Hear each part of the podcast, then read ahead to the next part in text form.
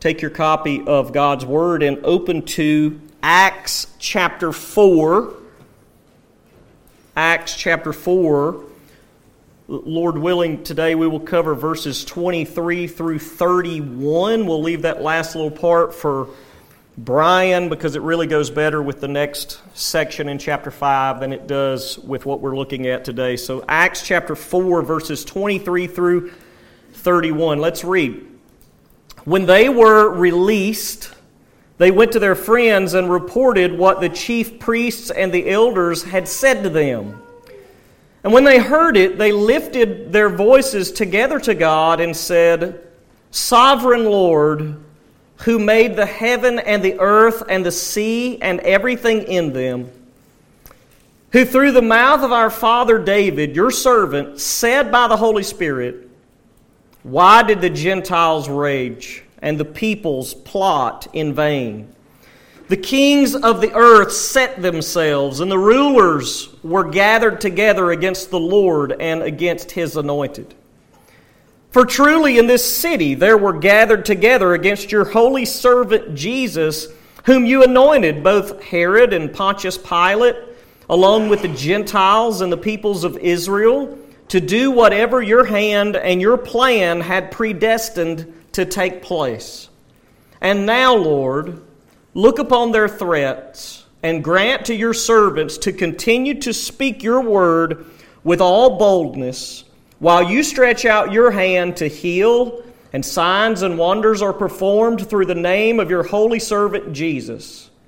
And when they had prayed, the place in which they were gathered together was shaken, and they were all filled with the Holy Spirit and continued to speak the word of God with boldness. Okay, so Jesus ascended into heaven and he left behind this small infant church with leaders, the apostles, whom had been tasked to teach all the things that he had taught to them, teaching those things to the greater group, to that church there in Jerusalem. Throughout his personal ministry, Jesus was the public figure. He took the, the brunt of the persecution. He was he was the face of the program, so to speak. He's the one to whom all of the opposition was aimed at. But now, Jesus has ascended into heaven, and the apostles are out in the front in the public, but so were the other disciples. That'll become clear as we work through the book of, of Acts. And really, in Acts 2, that's what we see. The church went public for the first time, really. And the apostles specifically put themselves out there as ambassadors of Jesus, as witnesses of the resurrection of Christ. Of course, on the day of Pentecost, Peter, who just weeks before had denied he even knew who Jesus was, Peter preached a very public, condemning sermon, actually accusing the Jewish nation of murdering their own Messiah. In the third chapter, Peter, along with John, then healed this man that had been lame from birth. We learned that in chapter 3, verse 2. In chapter 4, verse 22, we actually learned that this man was more than 40 years old. So this is, this is rather significant. This is undeniable. This is not like they talked the guy into faking it, and for 40 years since birth, he faked it, right? No, this was a well known cripple man, lame since birth. It's not a stomach ache like the modern charismatic movement heals all the time, something you can't see. This is, this is verifiable. Well, uh, understandably, this creates waves in the city. This is, this is a big deal. And it gives Peter another opportunity for a very public sermon that he preaches in Solomon's portico, verses 11 through 26 of chapter 3. And, and Peter preached Jesus, he preached the gospel, he preached the resurrection. And he even said that this lame man is not anything we did. Jesus did that. Jesus is the one that healed this man. Well, you might expect it. The religious leaders are very unhappy. They're very unhappy with the apostles. And I'm certain that it was intensified by the fact that about 5,000 men were converted to Jesus after Peter's preaching here. This is making major waves in the city. Peter and John are arrested. But it seems that the religious leaders really don't know what to do with them. Right, they could not doubt the reality of this miracle. Nobody doubted this. There's no way it was faked. But they certainly did not believe the gospel. And they outright refused to believe that they had murdered their own Messiah. Now, Peter, once again, boldly preached the gospel, saying, Let it be known to all of you and to all the people of Israel that by the name of Jesus Christ of Nazareth, whom you crucified, whom God raised from the dead, by him this man is standing before you well. This Jesus is the stone that was rejected by you. You see, he is, he is pointing a finger at them. They are guilty. This Jesus is the stone that was rejected by you, the builders, which has become the cornerstone, and there is salvation in no one else, for there is no other name under heaven given among men by which we must be saved. Well, they're just dumbfounded. Especially since this man who had been healed was standing there beside the apostles as they preached. And so they had nothing to say in opposition, verse 14 said. They send them out. They convert, they conferred privately, and they decided just to tell them not to preach the gospel anymore. Just quit, just quit preaching in this man's name. Well, we learn of the attitude of the apostles, at least, in Peter and John's response, verse 19. Whether it is right in the sight of God to listen to you rather than to God, you must judge, for we cannot but speak of what we have seen and heard. Look, we're going to do what God has told us to do. Well, the religious leaders threatened them again. But they were put in a position where, probably for their own reputation, they had to let them go because of the people, for all were praising God for what had happened. All were praising God because this man has been healed. And so they're worried about their own power, and they said, well, we got to let them go at this, this point. Well, that leads into the section we're looking at this morning, which is as you, you, could probably tell when we read it, it is predominantly a corporate prayer. That's what this passage is. The title of the sermon this morning is The Proper Response to Persecution. The proper response to persecution. In this text, we see how the church as a whole responds to the persecution inflicted on her leaders, the apostles. All right, so it begins in verse 23. When they were released, they went to their friends and reported what the chief priests and the elders had said to them. So the apostles, Peter and John specifically, were let go. And it says here that they went to their friends. I'm really not crazy about the translation of the ESV here. In fact, I never found one English translation that I really thought did a great job here. Literally, the Greek is fine, and none of them stick specifically with the Greek. The Greek just says they went to their own. They went to their own. The King James, for instance, says they went to their own company, but company is not in, you know, the Greek. Uh, the, the LSB and I think the American Standard both say they went to their own companions, though in their defense, companions is in italics, but it's not there in the Greek. Literally, it just says they went to their own. The NIV translates that Peter and John went back to their own people. I think that's probably getting closer, but it's still trying to add to what is already sufficient. I think there's something more personable, maybe just in my mind, about the Greek just saying they went to their own. They had been out in the public, they had been with the religious leaders. They had been to the temple, they'd been in the streets of the city of Jerusalem, but now they returned and went to their own. Their own. There's really something profound about the unity that existed here early on in the, in the church at Jerusalem. Now understand these are these are all Jews in this passage. The the good guys and the bad guys, right? They're, they're all Jews. The religious leaders are Jews. The people in the streets of Jerusalem are Jews. Everybody's Jewish. But here, their own doesn't necessarily refer to Jews, even though they were Jewish. It refers to fellow believers. Jewish believers, yes, but they're not bound by their Jewishness. They're bound by their common faith in the gospel, their faith in Jesus. That's their own.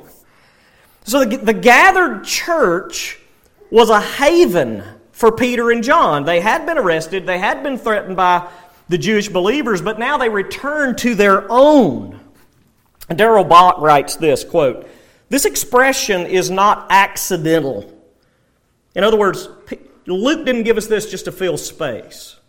He refers to this this way on purpose. Quote, the expression is not accidental as it presses the point about how the early church saw itself as a community of mutually supportive friends. End quote. That's it. That's exactly what we see. And so Peter and John reported to the church what the chief priests and the elders had said to them. We know how the apostles responded. We saw that in Jacob's section last week. They responded by saying, Whether it is right in the sight of God to listen to you rather than God, you must judge, for we cannot but speak of what we've seen and heard. That's the response of the apostles. But the question is, how is the, the larger church going to respond? Not just the apostles. Well, here in this text, we find out how the church responds. So it says in verse 24, when they heard it, at least a portion of the church, you know, all there weren't thousands of people here, but this was this was a representative portion of the church.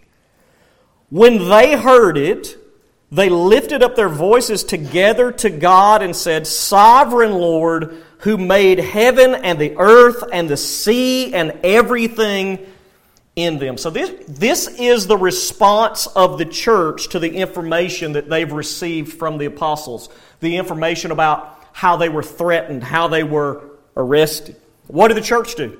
They prayed. That's exactly what we see. This is not the first time we see corporate prayer in the book of Acts.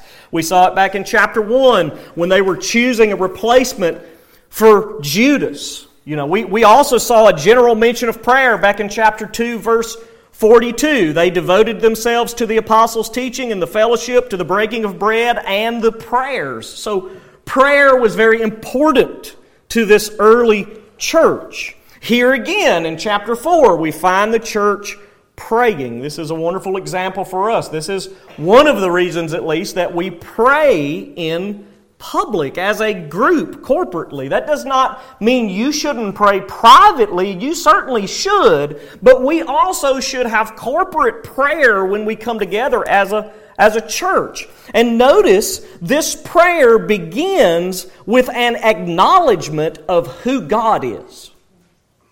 That's biblical. Remember, this is how Jesus said to pray.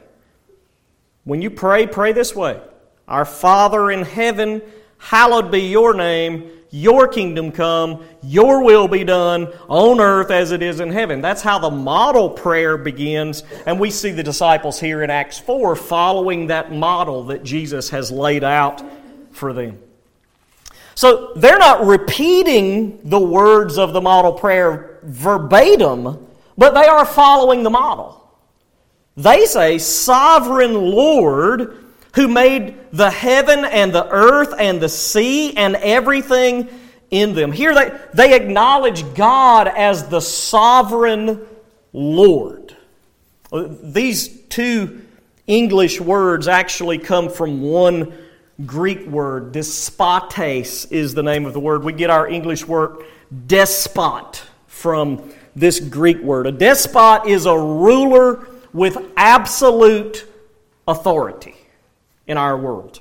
But in English, there's a negative connotation to it. You know, usually he's a cruel leader with absolute authority, but that's not part of the meaning here in Greek. God is the despot for sure. He is the ruler of the entire universe, but he is not a cruel monarch like humans are.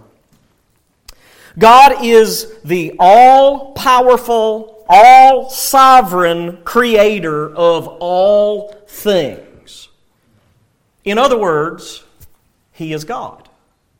That's what we mean when we say God is God. All of those things are part of that. I, am reminded of the Steven Curtis Chapman song that says, God is God and I am not. And that, that is a wonderful way to start your prayers. God, you are God and I am not. I mean, that's a wonderful way to begin. And here's the key to why they are saying this. These religious leaders had demanded that Peter and John speak no more to anyone in this name. That's chapter 4, verse 17. But the power of the religious leaders was limited to what God had allowed them to do. They weren't actually in charge. They thought they were, but they were not actually in charge. They were subject to God and His will. Whether they acknowledged it or not is something else altogether. Listen, leaders in our world may not acknowledge God, but they're subject to God. John Stott writes this quote, the Sanhedrin might utter warnings, threats, and prohibitions to try and silence the church, but their authority was subject to a higher authority still, and the edicts of men cannot overturn the decrees of God. End quote. Amen. There's nothing that any leader, President of the United States, or any other country can do to thwart God's plan. It's not possible. Well, this had to be a great comfort to this young church, right? Persecution is now coming their way. It's not just coming to Jesus, it's coming their way. They're being told not to carry out the very things that Jesus has told them to do, and yet they acknowledge that God is actually the one who is sovereign, not the political and religious leaders of their day. And so, verse 25, who, this is God, through the mouth of our father David, your servant, said by the Holy Spirit, Why did the nations rage and the peoples plot in vain? The kings of the earth set themselves, and the rulers were gathered together against the Lord and his anointed. So they acknowledge here that the Old Testament is God's Word. This is what God spoke through the mouth of our father David, his servant, by the Holy Spirit. So, Psalm 2 specifically is what this is referring to, is God's Word. Well, I, assume here probably there's one person leading in prayer, and when I refer to he, I'm, I'm, referring to that person leading in prayer. They aren't all saying this in, in unison.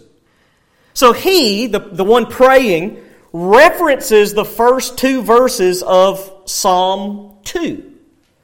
I'm not going to go back through Psalm 2 because we preached through Psalm 2 and it's available for everyone to go and listen to. But there is, according to Psalm 2, an expected raging of the nations against God and His anointed, against the Christ, against the Messiah, against Jesus. And this plot is in vain, according to the psalmist. It's, it's a waste of time. You can't stop God. You can't stop His purposes. They plot, but they plot in vain. Jesus is going to conquer his enemies. He is going to rule over this world in righteousness. And there is nothing that this world and its leaders can do to stop that, no matter how hard they try and no matter how big of weapons that they have. They cannot put an end to the plan of God. But here in this context, the, the one praying is bringing this up to show that there is an expected persecution that comes against God and His anointed. Right? We, we find that out back in Psalm 2. Well, you may remember that Jesus said, A servant is not greater than his master. If they persecuted me, they will also persecute you. Well, we see that being fulfilled here already in Acts chapter 4, as Peter and John are carried before the Sanhedrin, uh, uh, before the court of their day. And this is going to ultimately affect all of the church here. And then notice verse 27 For in this city, Jerusalem, for in this city there were gathered together against your holy servant, whom you anointed. There's an obvious connection here between Acts 4 and Psalm 2. The anointed one is, is Jesus, you know. For there were truly in this city, there were gathered together against your holy servant Jesus, whom you anointed, both Herod and Pontius Pilate, along with the Gentiles and the peoples of Israel. So it says, for truly. In other words, just as Psalm 2 says, it happened. Well, that's not surprising. God's Word is factual, it's accurate. And if God, in fact, is raged against by the world and the kings and the leaders, then it's not a surprise that those representing God are raged against by the world and its leaders. And who was it that gathered together against God's holy servant in Jerusalem? It, we don't have to wonder, it's listed right here in the text both Herod and Pontius Pilate, along with the Gentiles and the people of Israel. Who would we say? Everybody. Everybody. In this case, it was not merely the ethnos either, the, the ethnicities of the world, the non Jews. We call them Gentiles. Like, that's not, that's not the only people. No. In fact, this generation of Jews took part right along with all the Gentiles here. You remember what Peter told them on the day of Pentecost? Men of Israel, Acts 2:22. Men of Israel, hear these words Jesus of Nazareth, a man attested to you by God with mighty works and wonders and signs that God did through him in your midst, as you yourselves know. This Jesus, delivered up according to the definite plan and foreknowledge of God, you crucified and killed by the hands of lawless men. This generation of Jews cooperated with lawless men to kill Jesus. What does it mean by lawless men? Well, men without the law, Gentiles, Romans specifically. But it may have been the Romans that drove the spikes into Jesus' hands and feet but the Jews were just as guilty. In fact, they're the ones that led the charge. They're the ones that brought Jesus to the Gentiles to have him crucified. Their king came to them. And they said, We do not want this man to reign over us. But that didn't stop God's plan, it actually fulfilled it.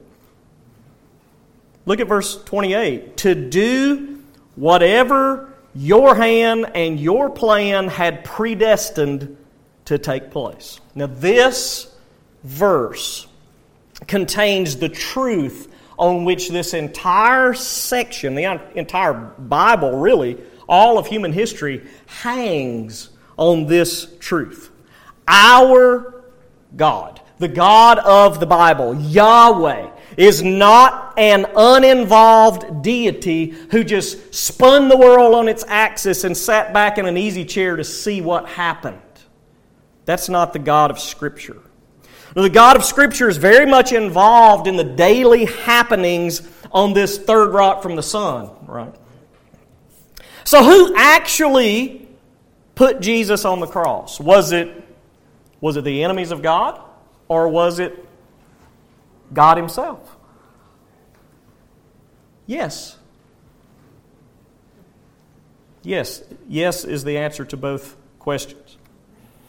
The enemies of God did precisely what they wanted to do in murdering Jesus. Nobody coerced them. Nobody twisted their arm. Nobody forced their hand to do something against their will. They did what they wanted to do. That said, they were carrying out God's plan that He predestined to take place.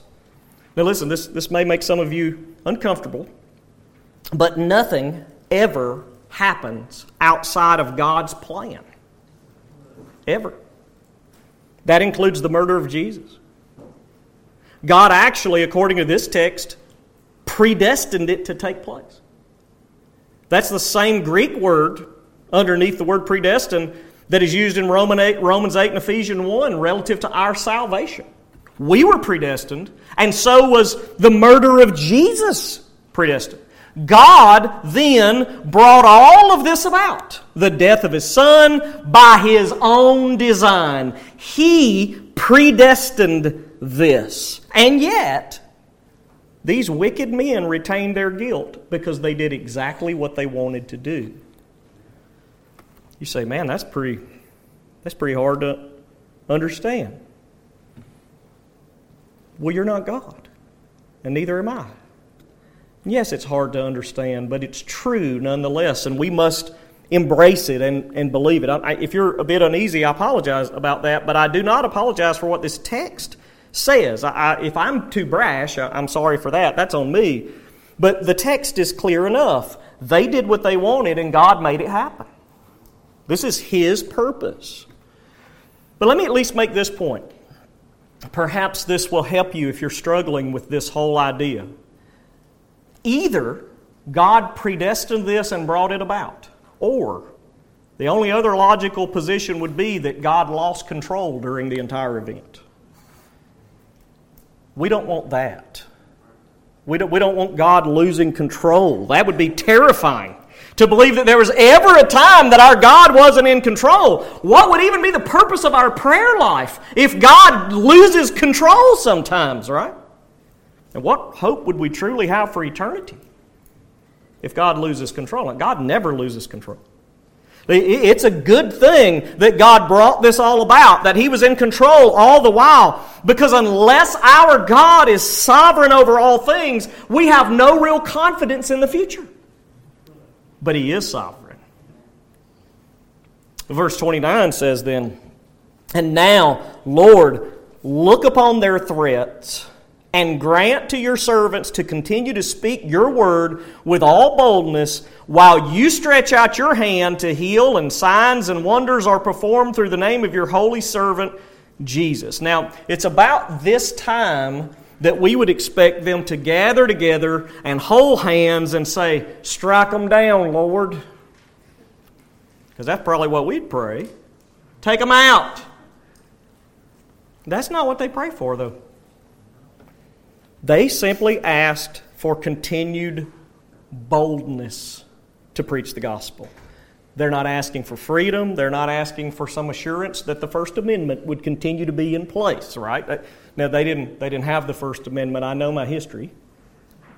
But nevertheless, that's not what they're praying for. They, they are simply asking for God to give them zeal, strength, boldness to continue preaching the gospel faithfully in the midst of persecution. We know again how the, the apostles responded, whether it's right in the sight of God to listen to you rather than to speak, uh, or to listen to you rather than to God. You must judge, for we cannot but speak of what we have seen and heard. But here in this text, we find out how the church corporately feels about the persecution.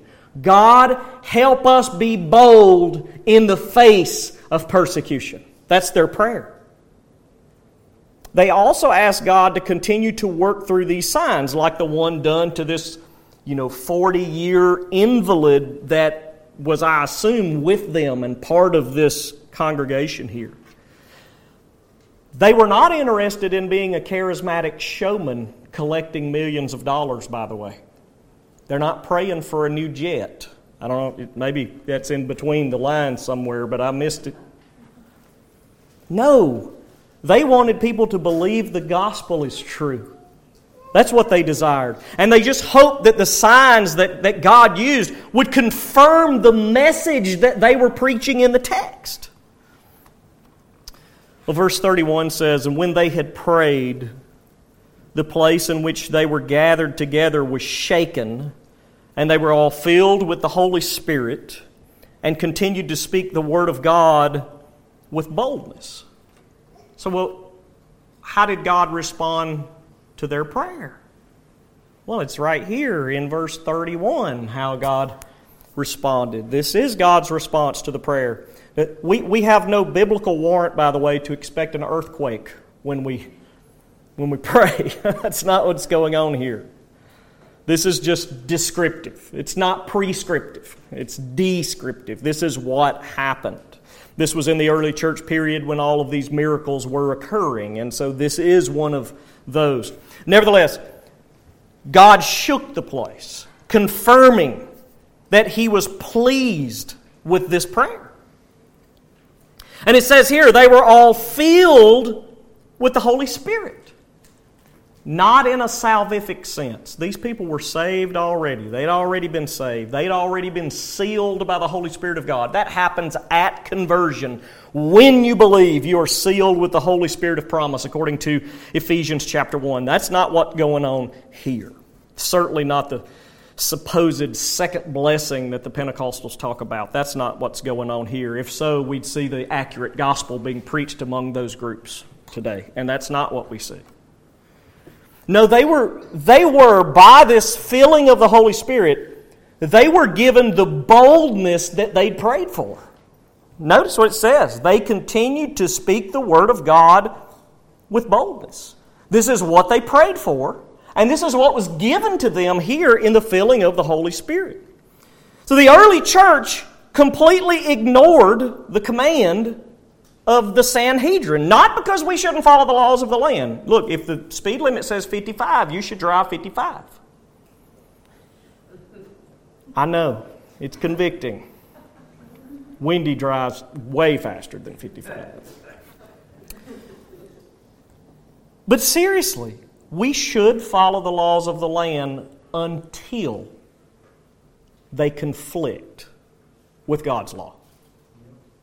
Then we do what they did we ignore. In this case, the laws of the Sanhedrin court conflicted with the instructions of Jesus. Go into all the world, preach the gospel to every creature, baptize those who believe, right? That's what Jesus had told them to do. And so they ignored the laws of the land. Really, we'd be better to say, rather than saying they ignored the laws of the land, we'd be better to say they followed the commands of Jesus. And it just so happened that because they followed the commands of Jesus, they ended up ignoring the laws of the land. But it's not that they were so much interested in being rebels to the, the, the system that they lived under. That's not it at all. They were interested in doing what the Lord had commanded them to do. And that was not easy It was not easy. We'll know that the further we move through the book of Acts. We'll find out this is it's not easy to ignore what you've been told to do. And that's why they prayed for strength. They knew this was going to be hard, and God gave them strength. And so here they preached the word of God with boldness. Guys, listen, we don't know what's coming in our society. We don't. But the outlook certainly doesn't look good.